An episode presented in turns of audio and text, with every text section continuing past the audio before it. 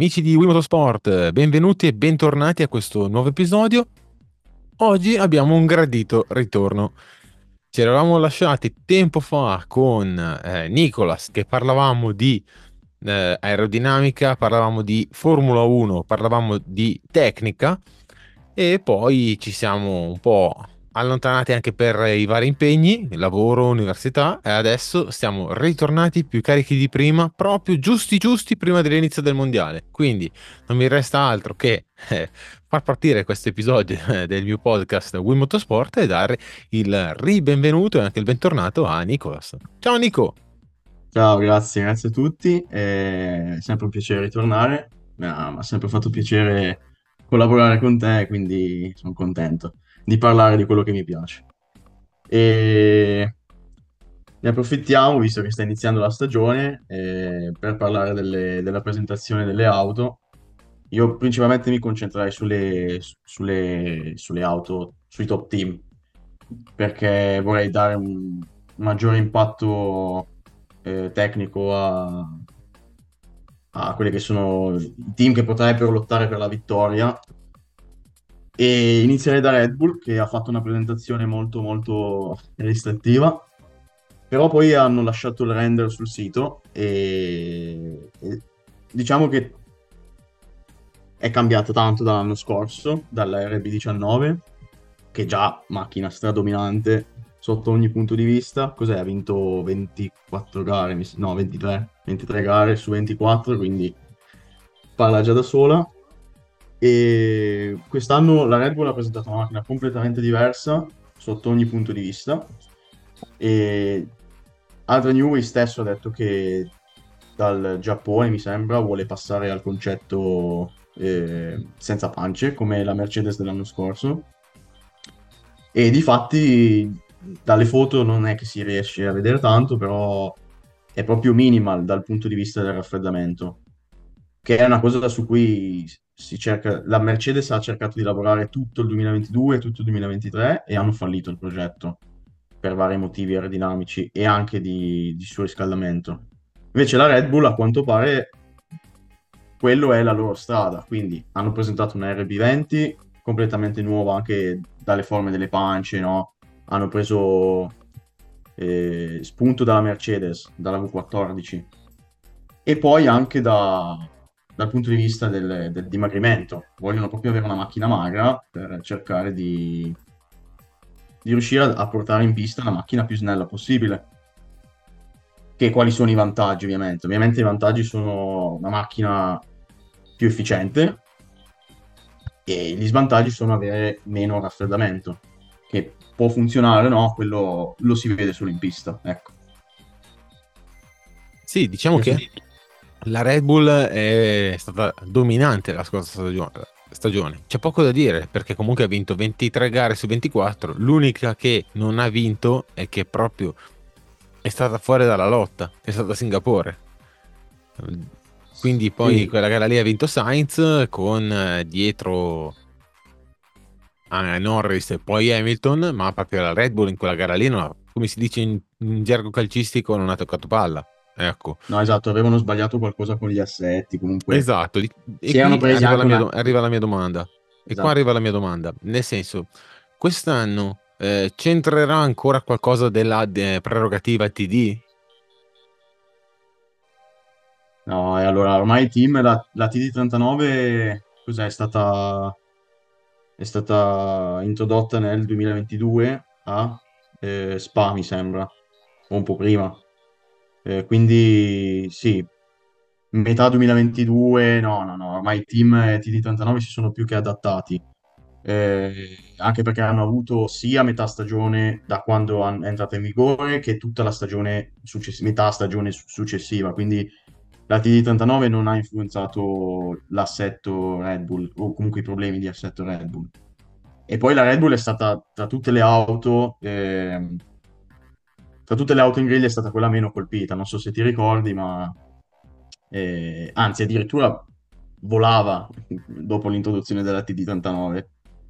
Quindi, no, secondo me non è quello. Non è quello.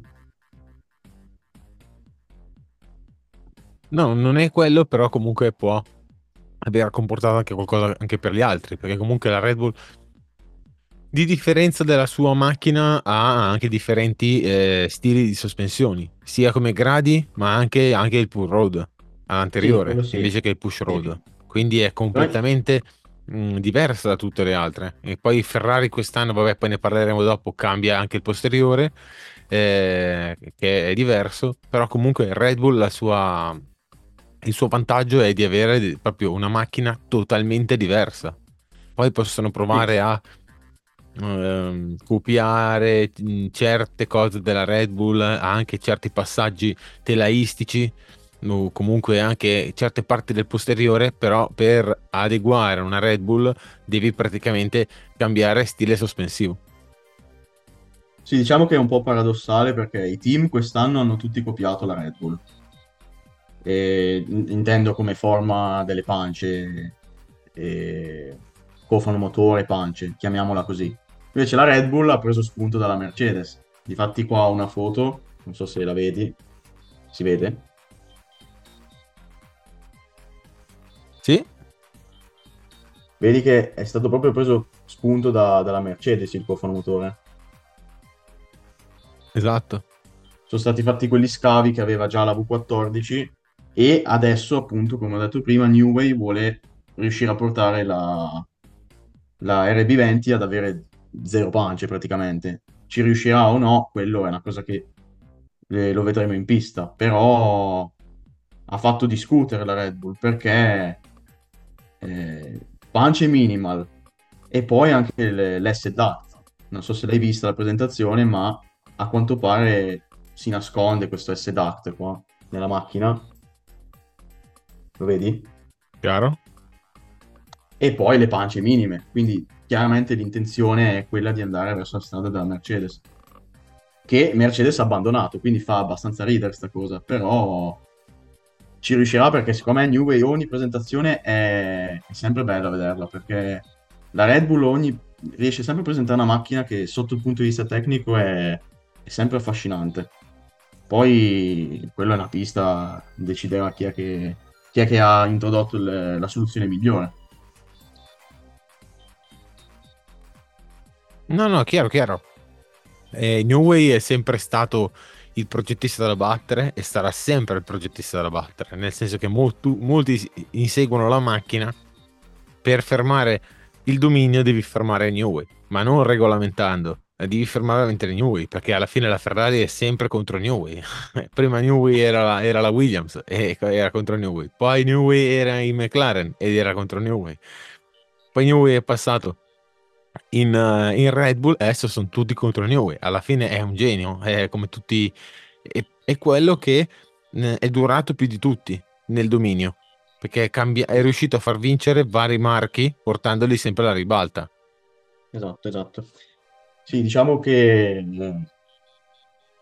cioè, Newey riesce a vedere magari in un progetto quello che, che non funziona e lo applica alla sua macchina portandolo con un'idea, con un concetto no, eh, funzionante, anche perché il concetto delle pance no, è un concetto molto molto importante, perché le pance sono eh, uno degli elementi più importanti a livello aerodinamico in una macchina.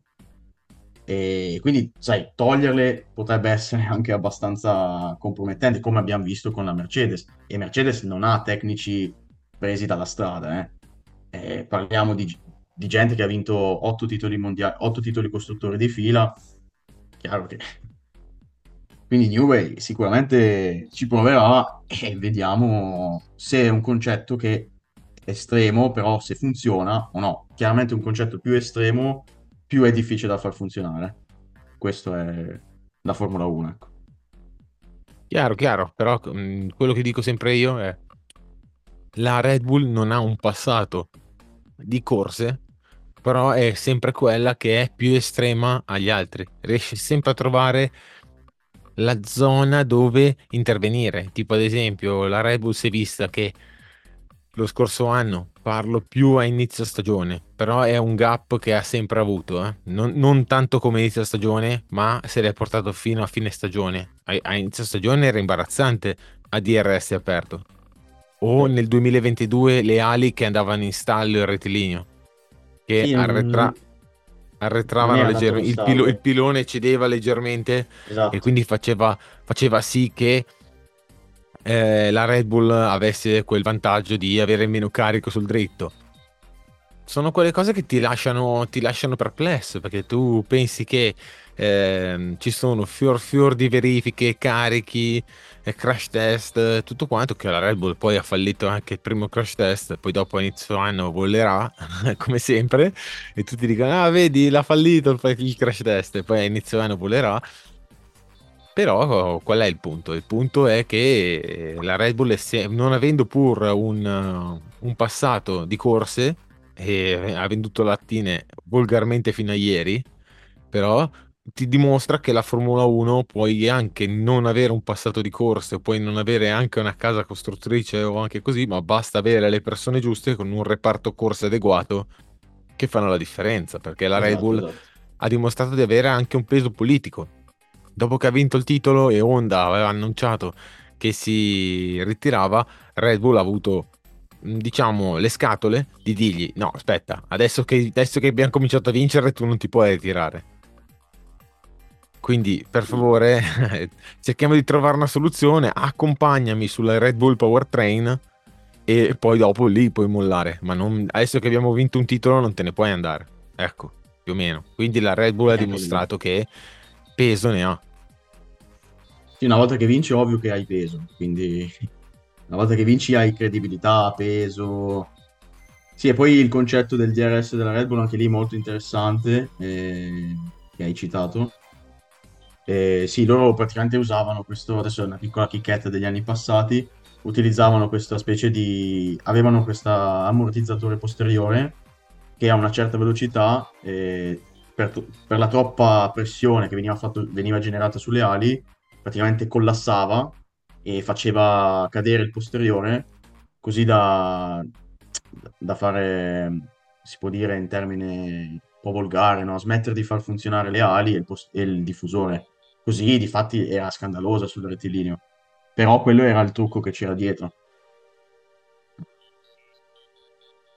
Sì, sì, ma anche, anche come, come anche la Red Bull, come anche il vantaggio che aveva quest'anno sul DRS, ma anche il Sì, sì, sì. vantaggio altri anni sull'ala anteriore o anche sulla sospensione anteriore che riusciva a mandare in temperatura le Pirelli già dopo metà giro e ti fa capire tante cose, tipo ehm, un- facciamo, analizziamo un dato, eh, la gara di Imola dello scorso anno, quando No, non lo per scorso anno, s- 2022. sì, di due anni, Sì. di due anni fa, se eh, che è stata abbassata la temperatura delle termocoperte. Charles Leclerc è entrato in pista con, con la Ferrari con, che non stava mh, letteralmente in pista, doveva fare le curve a passo d'uomo. Se eh, guardavamo la Red Bull, dopo neanche metà giro, la Red Bull aveva già le gomme calde Eh, e ha è il potuto. comunque. Sì, però vedi È la che geometria. è, è la geometria, perché se la Ferrari avesse avuto il pull road sarebbe stata, a mio modesto parere, nello stesso modo. Lì è un qualcosa Sì, di, lì è un qualcosa di carico che la macchina genera tanto carico sull'anteriore per poter, un bilanciamento dei pesi per poter, per poter guidare. Poi si vede che è più votata all'anteriore che al posteriore, però eh, poi anche negli anni Mercedes ha fatto vedere che il sistema rake come potesse rendere. Adesso non si parla più di rake perché le macchine sono cambiate, c'è molto meno rake, ecco. esatto. No, non c'è proprio, è neutro adesso. È Sì, però negli perché... anni si è estremizzato il concetto del rake che erano praticamente totalmente sbilanciate le macchine, erano Sì, sì, sì. altissime dietro che è l'antigenesi dell'assetto, perché di solito dove- dovresti essere pari o neutra eh, al, al suolo, adesso perché c'è l'effetto Venturi e quindi le- il rake ti penalizza. Tu, Esatto. eh, il, il rake è stato praticamente annullato da questa modifica regolamentare perché c'era anche il proposing. Sì, no, poi o, o si utilizza una, di solito nel- nelle corse, questo adesso esco un po' dal tema Formula 1, eh, o si utilizza un assetto neutro, come hai detto te, oppure tendente a, a schiacciarsi al posteriore, tipo aliscafo. Piccola chicca fuori dal, dal- dal- della Formula 1. Olè. Nelle GT, to, nelle GT si tende a usare l'assetto così. E, E poi? Mercedes. Partiamo subito con Mercedes. Mercedes. Mercedes che abbandona appunto il progetto eh, Zero Punch, quindi hanno capito che non gli piace. Ma Si diciamo che presentano Mercedes subito. è arrivata lunga, lunga negli anni e diciamo che alla Eh. fine di arrivare sempre lunga l'ha pagata. Perché è arrivata lunga nel 2021 portando progetto A e B. È arrivata nel lunga nel 2022 portando sia progetto A e B, facendo due macchine e fallendo ai test e poi portando la, la macchina già in griglia 2022 che era- anda- andava abbastanza.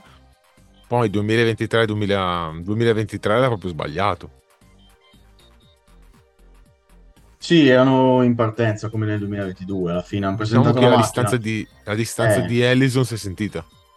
Sì, quello, an- anche quello sicuramente ha compromesso il progetto, ma poi alla fine la differenza tra la, V, la V13 e la V14, forse la V14 era un pelino più facile da guidare alle alte velocità, che è sempre il, dovuto dal fatto che non ha pance, non aver pance ti può creare difficoltà a guidare ad alta velocità. E, però la differenza tra le due macchine era abbastanza sottile a inizio stagione. L'unica cosa che mi ricordo era la guidabilità, ecco, che i piloti sembrava guidassero più facilmente la, la V14. Chiaro, adesso hanno presentato la V15 che, piccola, piccola parentesi, secondo me è la macchina più bella che hanno presentato a livello di livrea. Comunque abbandonano il progetto senza pance, si presentano con queste... Già fa discutere, si parla già di illegalità con l'ala anteriore, eh, perché loro sono sempre, no, vanno sempre a cercare pure loro l'estremo del regolamento. E hanno presentato quest'ala anteriore, adesso ti faccio vedere la foto, e fa già discutere abbastanza.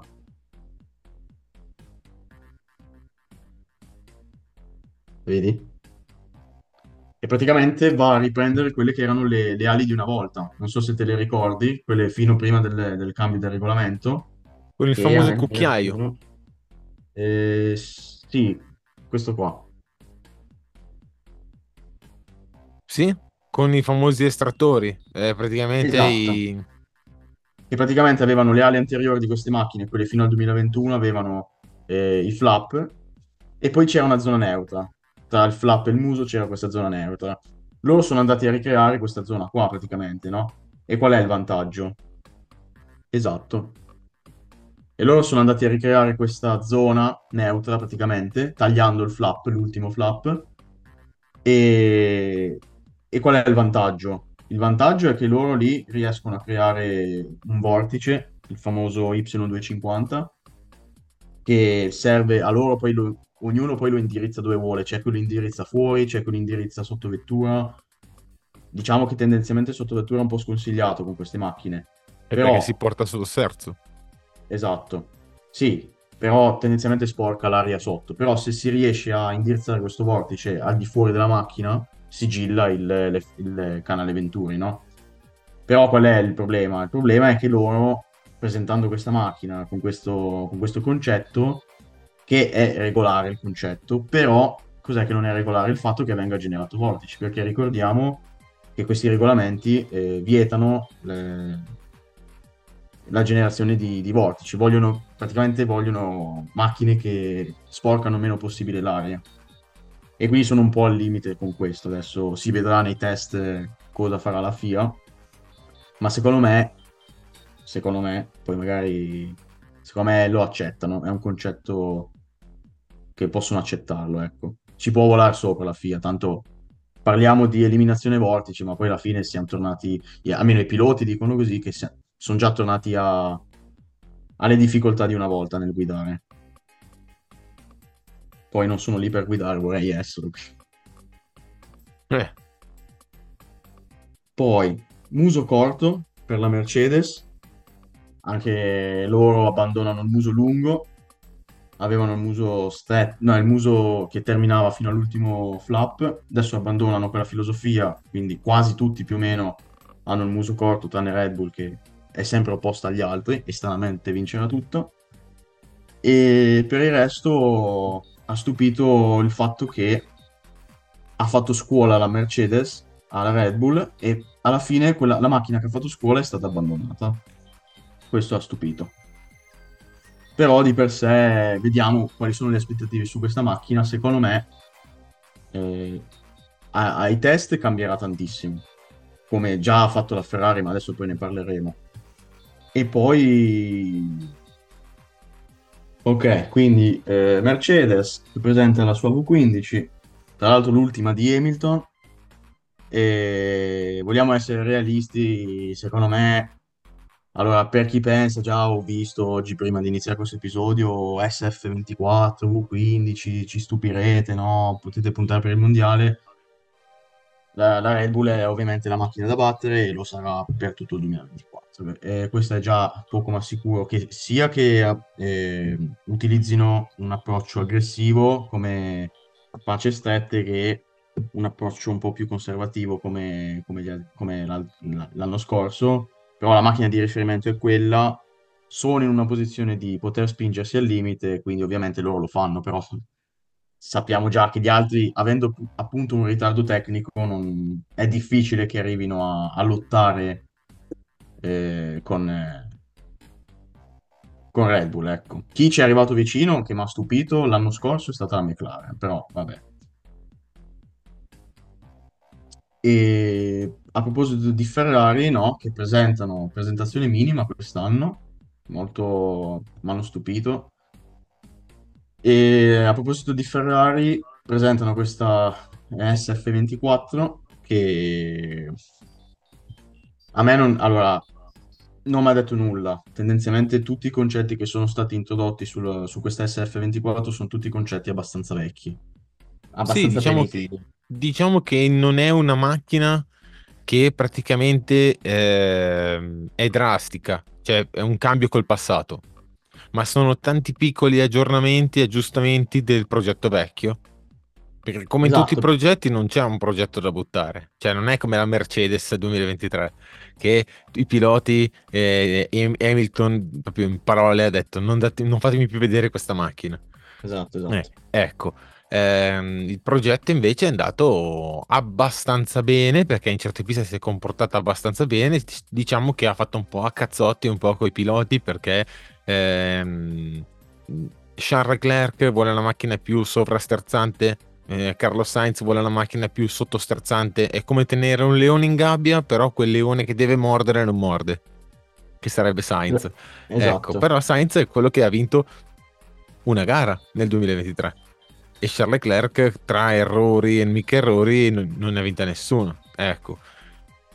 Diciamo che la gestione Binotto è stata anche molto discutibile perché um, diciamo che si è, si, è, rivista un po' Abu Dhabi a Silverstone, lasciare Leclerc in testa con le gomme usate, lasciarlo soffrire in testa perché erano convinti che o eh, la gara in Ungheria, averlo lasciato in pista con le gomme dure dopo il cambio, convinti che c'erano 20 gradi di meno, così. Quindi ti dico che anche la macchina 2023, che eh, era direzione fatta e creata da Binotto, è vero, non l'ha fatta lui, però le indicazioni le ha date lui, pur non essendo che ha molto specchio con Hamilton. Un anno prima eh, hanno comunicato che Binotto non sarebbe stato nel 2023 eh, al muretto Ferrari, ma la macchina aveva le sue direttive, quindi gli ingegneri hanno fatto seguendo le sue indicazioni, però lui era già in gardening. E adesso bisogna, bisognerà vedere dove andrà. Adesso bisogna vedere che eh, Vasseur, Cardile, che secondo me Vasseur ah, sta lavorando abbastanza bene, ecco. Bisognerà vedere sicuramente appena la macchina scende in pista, perché che sia bella è bella, bisogna vedere che va forte. Sì, eh, Ferrari ha puntato a un progetto estremo nel 2022 con la, la F175 e non so se te lo ricordi il concetto dei vassoi, no? Loro sono stati i primi e gli unici a introdurre quel concetto che era all'epoca, sì all'epoca, vabbè, detto così sembra... Eh, che era due anni fa era un concetto estremo perché l'abbiamo vista tutti, abbiamo guardato ci ha stupito con questa architettura, no? questi vassoi. Ed è un progetto che come ho detto prima, tutti i progetti estremi sono complicati. Loro, semplicemente Ferrari non è riuscita a starli dietro durante la stagione e- ed è un progetto che poi piano piano è stato abbandonato, e andando verso, come appunto abbiamo visto già da metà 2023, ma poi anche con la SF24 adottare un, un concetto simile a quello della Red Bull, con le pance spioventi, e ho, ho visto, no, alla presentazione di Fiorano che ha girato la macchina, ho visto che comunque sono riusciti comunque a tenere i vassoi, comunque una, una piccola parte, perché di per sé è, un- cioè, è una scelta, no, sensata. Generare carico con il corpo vettura è una scelta sensata, è una cosa che sono riusciti a trovare loro, quindi diamoli, diamo a Cesare quel che è di Cesare, ed è una soluzione che ci sta, no? Perché poi ti consente di girare in tante piste con un'ala da medio carico. E tra l'altro, a proposito di Fiorano, ho- ne approfitto per dire che la Ferrari è scesa in pista con due configurazioni di, di, di cofano motore, non so se si vede. Sì, una con una pinna più alta, l'altra con una pinna Esatto. più bassa. Esatto, ha testato questa, queste due, due cofani motori. Due engine E cover diversi. Esatto, quella con la pinna più grande genera più carico aerodinamico, quella con la pinna più piccola, più bassa, più tagliata, to, genera meno carico aerodinamico, un po' più di efficienza. E a me dà l'impressione che questa SF24 eh, i tecnici riescano a portarli più, più carico sul posteriore, che era un po' il, limite, il, il punto debole delle, delle ultime due Ferrari, ecco. Perché erano proprio limitati in quello, non riuscivano a- ad aggiungere il carico sul posteriore avendo una macchina troppo puntata. E secondo me eh, in Bahrain rivedremo le due configurazioni che potrebbe, potrebbero riutilizzare quella ad alto carico, quella no, alto carico un po' più carica, vi- visto che comunque il Bahrain, anche se è una pista veloce, c'è tanto degrado e ci sono delle curve veloci.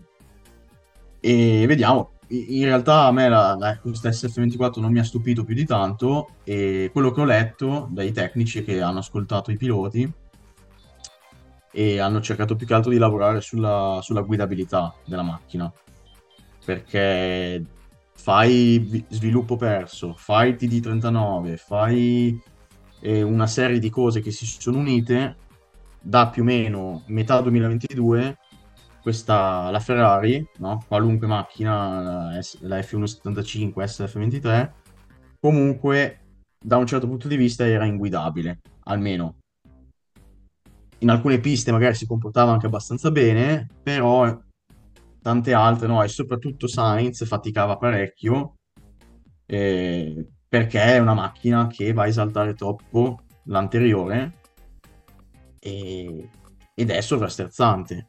Ed è sovrasterzante e pare che abbiano risolto questo problema.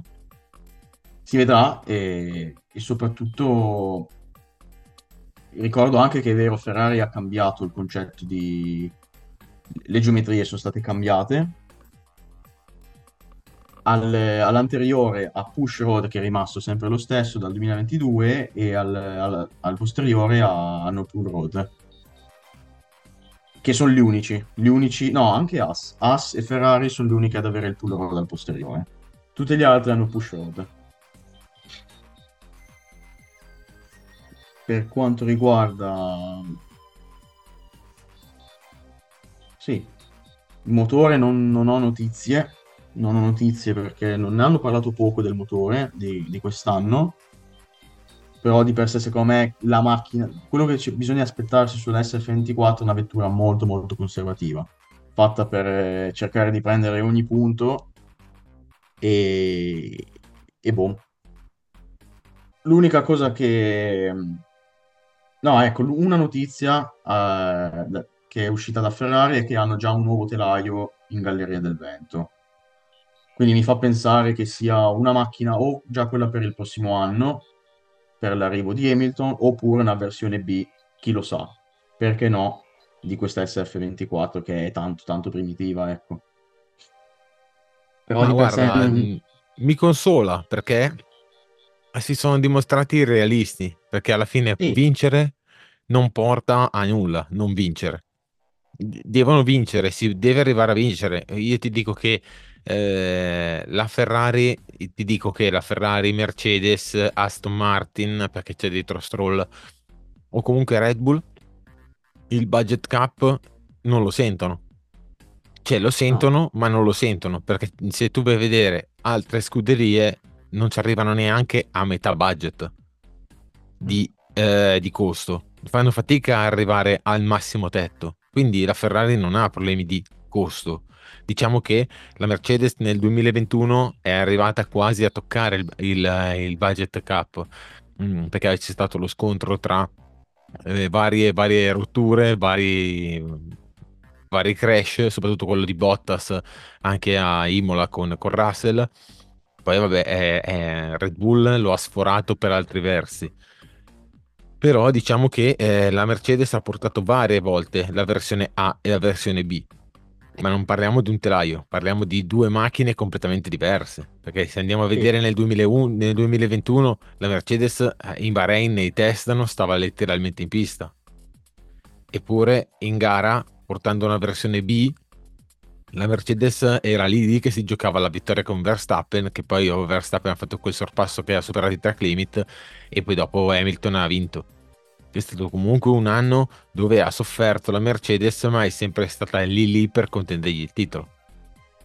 Quindi che la Ferrari abbia messo in cantiere un secondo telaio dimostra che prima o poi bisogna tornare a vincere. Prima con Charles, se non con Charles, con Hamilton. Sì, eh, il fatto che siano stati realisti, questa è una cosa che serviva a Ferrari, no? avere un punto di riferimento come Vasseur che, che, stia facendo bene o male, quello non lo so, bisogna essere lì dentro il team per, per capirlo.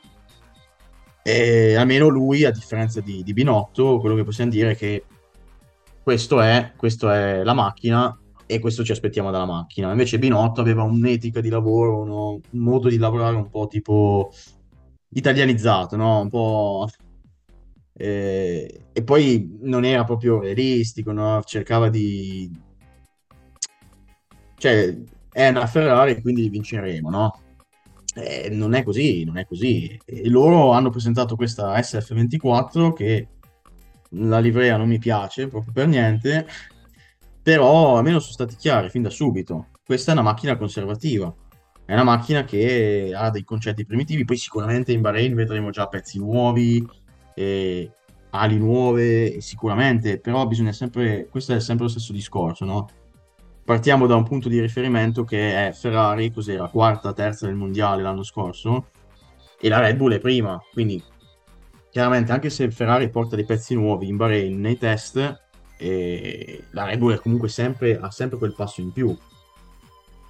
E, quindi, cioè, bravi che avete già detto in partenza che non avete intenzione di vincere, che comunque non è una macchina da mondiale, ecco, però eh, sicuramente lo sviluppo in pista lo spinge, cioè è un team, è un top team, sicuramente cercheranno di portare sviluppi importanti, perché comunque guida un pilota Leclerc che al momento è il punto di riferimento e non è che fanno un anno di transizione, anche perché abbiamo visto che un anno di transizione non serve a nulla. L'hanno fatto nel 2021 e poi nel 2022 il mondiale l'hanno perso. L'hanno perso per vari motivi, l'hanno vinto anche la Red Bull, però l'hanno perso il Ferrari. Quella macchina andava.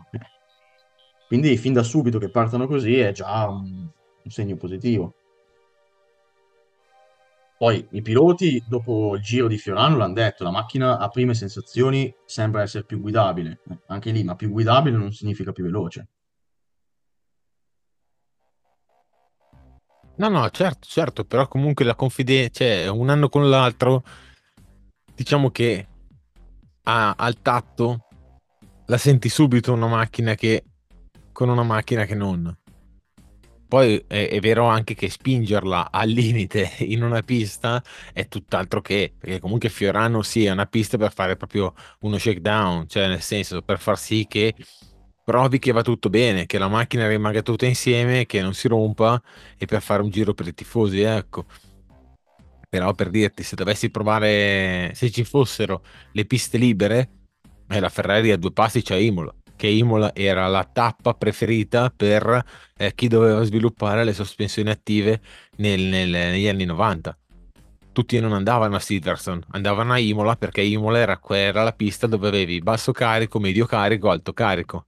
Avevi tutte e tre, avevi tutte e tre zone dove potevi sviluppare la macchina e c'erano praticamente i test team con Demon Hill, Badwer, Larini, eh, c'era Hakkinen per la, per la McLaren, quindi se ci fosse stata appena appena la Ferrari al Mugello o, o, avrebbe avuto Imola, invece si deve accontentare di Fiorano perché comunque c'è tutto questo regolamento dei test bloccati, anche eh, per colpa o pro simulatore. Sì, sì, sì, sicuramente il fatto dei test in pista possiamo aprire, guarda, capitolo per ore. E ehm, sì, chiaro che il simulatore comunque eh, quello è una, un discorso. Allora, negli ultimi anni il simulatore ha preso un. cioè, è diventato veramente uno dei punti di riferimento sia dei, dei, degli ingegneri che dei piloti.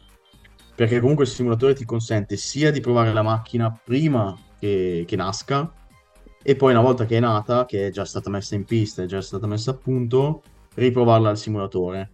Quindi è un vantaggio, ok? Quindi per tutti i nostalgici, no? Eh, i test in pista. Sì, chiaro, è tutta un'altra cosa testare in pista, però il vantaggio che ti dà il simulatore sia a livello di tempo che a livello, di... a livello economico è un vantaggio enorme, enorme. E poi anche lì Ferrari, no, cos'era nel 2021, mi sembra, ha installato il miglior simulatore. Io non ho visto il, questi vantaggi negli ultimi anni. Eh, la correlazione dei dati da, da, da simulatore e, e, pista è sempre spalzata. Ogni weekend eh, i piloti arrivano con già un assetto di base fatto dal simulatore e poi i tecnici si ritrovano a ribaltare tutta la macchina perché la, la macchina non funziona. Quindi anche lì eh, bisogna capire se questo simulatore che è stato messo è stato messo così tanto per, funziona, quelli che, gli addetti al simulatore sanno farlo funzionare, cioè anche lì, perché Ferrari è il miglior simulatore, però siamo sempre lì, no? A inseguire, cioè noi siamo, io non, non mi metto lì, però eh, sono sempre che inseguono. Quindi Chiaro, però il vantaggio che ti dà il simulatore è veramente un vantaggio enorme in confronto al test in pista, questo è da riconoscere. Poi io preferirei i test in pista, però c'è soldi e tutta la, la logistica da spostare. È chiaro che messe le due cose, uno va a scegliere il simulatore alla fine. Sì, certo, c'è da mettere in linea le, le dinamiche del simulatore, però comunque c'è da dire che il simulatore devi tararlo sulla realtà, perché comunque quando tu metti la macchina in pista e metti il simulatore eh, in ottica di sviluppo della macchina, poi dopo devi raffrontare i delta, che il delta del simulatore e il delta della pista devono coincidere. Non coincideranno mai all'unisono ci deve essere il mino, il mino, il, la minor differenza, ecco, il minor distacco, il minor scarto tra i due. È vero quello, però diciamo che mh, mm, sono costretti a farsi eh, vagonate e vagonate di chilometri, anche per eh, andare a provare nei, nelle giornate di test solo due giorni. È vero che il costo al chilometro è altissimo, però se eh, ci fosse una pista privata come non vogliamo tornare agli anni 2000 dove la Ferrari corre, aveva le, un, un, impero di squadre test dove aveva Vallelunga, Pergusa, ehm, Bairano, mh, Franciacorta, Mugello, eh, Fiorano, Imola. Cioè, non vogliamo tornare a quell'epoca lì dove aveva 200 squadre test con un impero di tecnici che mettevano mani sulle auto e potevano sviluppare tutte le aree. Però ade- anche adesso che una, un, una, squadra non abbia una pista privata per fare due giri e deve aspettare eh, dei test o delle omologazioni o dei gettoni, capisci che è, è troppo restrittivo. Sì, allora dei test ti sono concessi comunque durante l'anno eh, per Sì, la se la giocano col Filming Day. Sì, Filming Day a parte, no, no, ma proprio anche Pirelli, ogni, cioè, ogni stagione dà a disposizione delle gomme che anche se cambiano di poco da un anno all'altro, comunque bisogna testarle. E qualche chilometro comunque la federazione te li concede, però anche lì bisogna capire. Eh, eh, test Pirelli, bisogna accumulare dati per chi? Per me o per la Pirelli? Perché se sono per me, poi chiaramente dei dati rimangono anche a me, però alla fine si fanno dei test Pirelli. Io non, magari la federazione, adesso non so se era successo in passato, mi concede di fare quel test in pista per Pirelli, porto uno sviluppo e mi viene fatto il reclamo perché ho portato uno sviluppo, perché il test non era indirizzato a quello. E questo è, questo è restrittivo da un certo punto di vista. Chiaro, perché bisogna correre, sì, il test Pirelli si fa sempre Esatto. con le macchine dell'anno prima o due anni prima, non si fanno con le macchine eh, ordinario corrente dell'anno. Esatto, però di per sé è utile questo per accumulare chilometri e metterli poi sul simulatore, che sono sempre chilometri in più e dei dati in più che si ha. Poi che siano dati vecchi, dati per Pirelli, quello purtroppo è la, purtroppo no, però è la, la Formula 1 di oggi, no?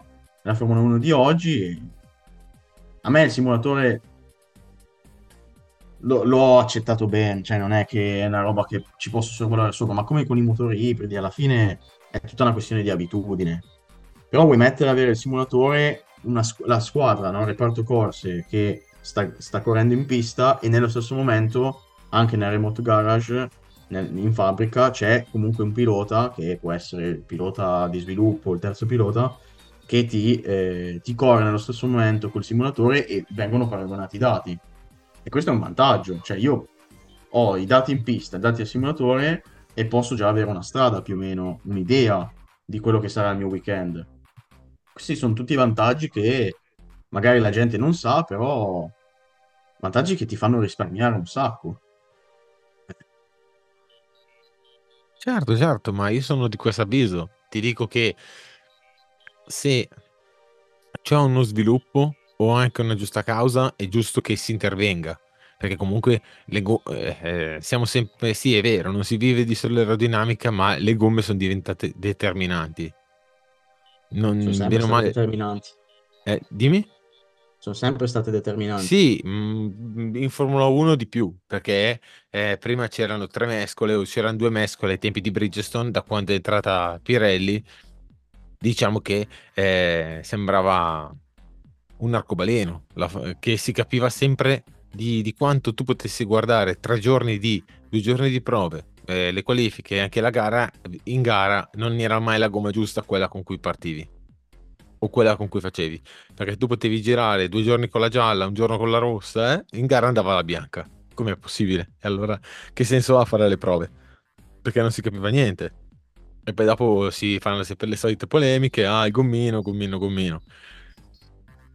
Quando poi dopo invece sono determinanti, adesso la Pirelli ha sfoltito la sua, anzi voleva pure togliere le termocoperte, quindi capisci che togliendo Ah, le termocoperte...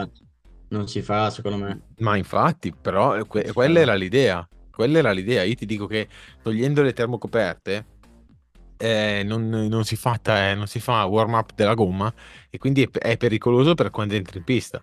Ci vuole almeno, almeno mezzo giro dove veramente tu guidi sul- non sulle uova, ma veramente No. tu non puoi neanche aprire il gas perché sennò ti giri.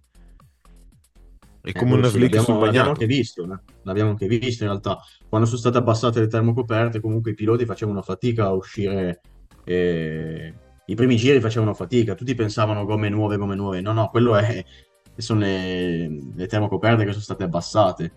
Eh, sembravano avanzini, sembrano, sembrano sui kart, no? Eh, sì, è una questione di, di- di sicurezza. Comunque, già dal Sì. 2026 si parla già di regolamenti nuovi, e- ma secondo me le termocoperte rimarranno. È un, un aspetto molto, molto importante questo. Sì, diciamo che eh, in tutti, tutti i vantaggi delle strategie, togliendo, abbassando le termocoperte, non si, non si concretizzavano perché se tu punti sull'undercut, punti a difenderti, se tu esci dai box e c'è le gomme gelide, diciamo che l'overcut non paga su quando fa freddo, quando fa caldo te la puoi giocare diversamente. L'importante è che tu non hai frenate brusche nel, o una pista lenta dove la macchina deve girare. Eh, ma tanto... Imola, Imola c'hai due chicane subito dove eh. devi farla girare, il tamburello e la Villeneuve. Sì, sì, ma tanto queste... Ma poi le Formula 1 sono macchine che funzionano quando la gomma è in temperatura, appunto. Cioè, per farle funzionare queste Formula 1 serve la temperatura della gomma, che a sua volta serve il carico. Se non c'è una, non c'è l'altra. Eh. Però di per sé queste macchine funzionano con... Eh, come tutte in realtà, la, la Formula 1 è sempre stato cioè puoi avere il motore migliore, il telaio migliore, l'aerodinamica migliore, ma devi fare funzionare le gomme, se no di per sé non... l'abbiamo anche ben visto, eh.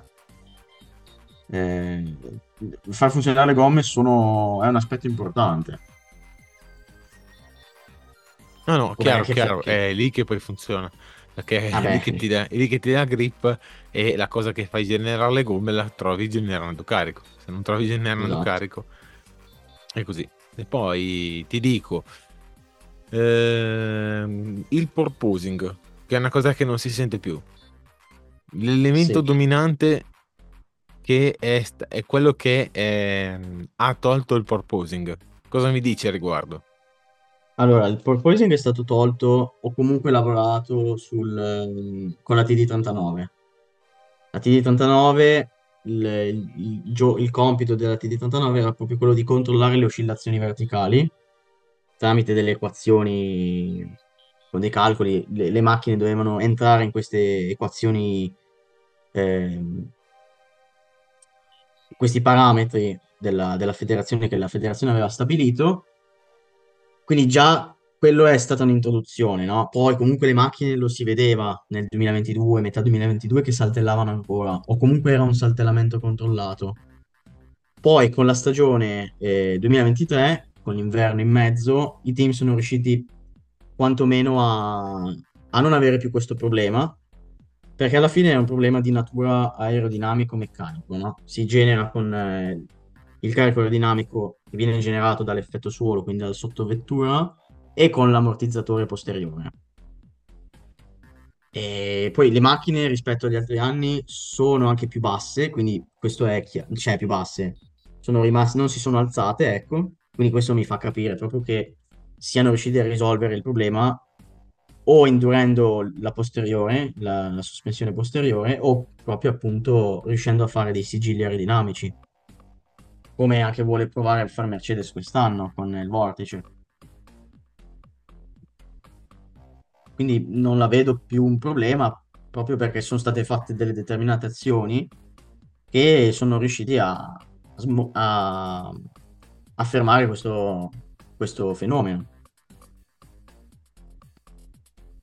E eh, sulla parte inferiore, eh, l'anno scorso c'erano state anche eh, diverse, mh, diciamo, si era spostata la lente di ingrandimento sulla parte del, del fondo e anche dello skid. Sì. Mm, quest'anno con le eh, nuove auto e soprattutto anche in derivazione 2026 c'è una parte dove si può eh, intervenire per poter una zona un pochino grigia ma allora, comunque il regolamento vieta il, il consumo, cioè è restrittivo, questo è restrittivo perché dice che non, gli skid, che sono dei pezzi in, in titanio mi sembra, eh, sotto vettura, che sono messi per, eh, per sicurezza, per evitare che il fondo della macchina tocchi, eh, questi pezzi si possono usurare di un millimetro, che è veramente poco. E i team ovviamente cosa fanno? Cercano sempre di girare con eh, il, eh, la vettura più, più, più, bassa possibile, no? Il problema è che appunto più basso sei, più tocchi questi skid. Quindi zone grigie eh, non, non, ne vedo, anche perché negli anni passati abbiamo visto che proprio era Ferrari e mi sembra Mercedes riuscivano proprio a, a, avevano messo una sorta di sospensione dove c'è lo skid, così potevano girare con la macchina più bassa e lo skid si alzava. Ed è stato bannato quello. È stato bannato, comunque tramite vari regolamenti non si poteva usare. Secondo me non ci sono zone grigie, non vedremo anche stravolgimenti dal punto di vista dei team, non vedremo eh, grandi, grandi, innovazioni tecniche in quel lato della vettura perché eh, di per sé le macchine tanto hanno raggiunto un assetto ideale e... e più di così non si può fare, non puoi girare più basso perché non, andresti a usurare il, lo skid, e... però i tecnici sono contenti perché le macchine finora funzionano, addirittura forse la Red Bull era una delle, delle più alte, no? Adesso non voglio dire una, una, una cosa sbagliata, però... E funzionava comunque, quindi zone grigie non ne vedo in questo lato del regolamento. È importante per adesso, poi inizio anno vedremo sicuramente eh, che se ne parlerà perché ci sarà sempre, la Formula 1 è sempre vissuta sempre al limite, quindi non c'è mai margine di... ed è così che si fa. Invece, eh, sul terzo elemento della sospensione anteriore, mh, mm, adesso che non è più eh, idraulico, ma è molla gas, eh, questo, elemento mh, mm, ha, mh, mm, vedi che ha influito sia sugli assetti che anche sul comportamento delle vetture?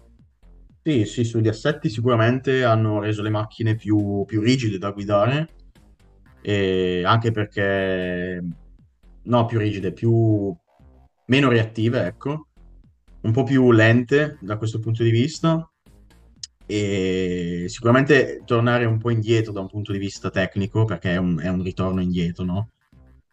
Fa sì che le macchine siano un po' più no, difficili da guidare e, e, questo anche ha creato tanti problemi sia di, di messa a punto che di di generazione di temperatura sulle gomme.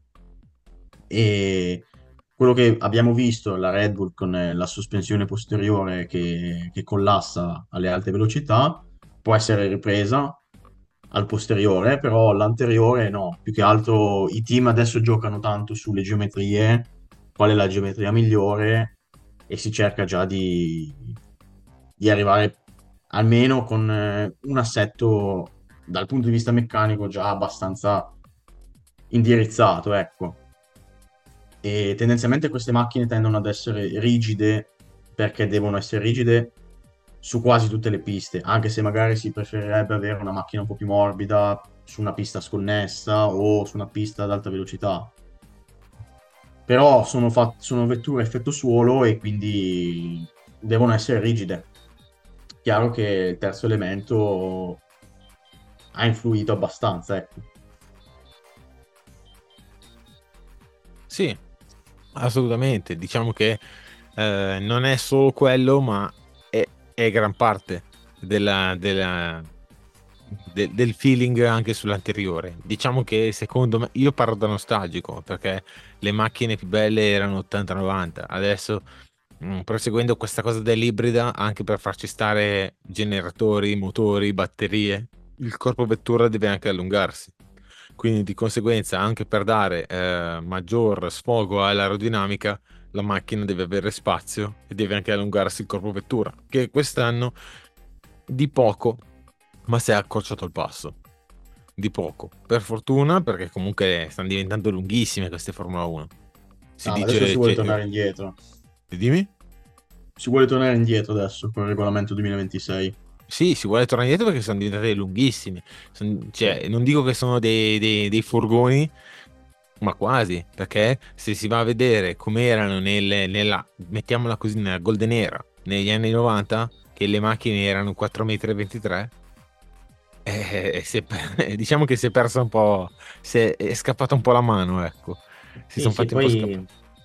Queste macchine più lunghe sono, più funzionano. Però chiaro che adesso eh, sono tanto lunghe. Più lunghe perché... sono, più funzionano, però si fa sempre più fatica a trovare il bilanciamento più sei lungo. Sì, sì quello sì, io intendo che più, più, più crei una macchina lunga, più disegni una macchina lunga, più hai, diciamo, spazio nel, nel, nel canale Venturi, no? Quindi più hai il passo lungo, più hai zona dove creare downforce. Chiaro che ovviamente adesso siamo a, a lunghezze... cioè, adesso è troppo. Abbiamo visto Monaco, fanno fatica a guidare i piloti. Adesso è veramente troppo anche lì la federazione deve trovare una, una sfida, è una sfida perché deve trovare una, una sorta di, di compromesso tra, sia tra larghezza che lunghezza che soddisfi anche quelli che sono i regolamenti attuali a effetto suolo. E anche con il peso, alla fine il peso si vuole tornare indietro anche lì. Queste macchine sono pesantissime. Eh.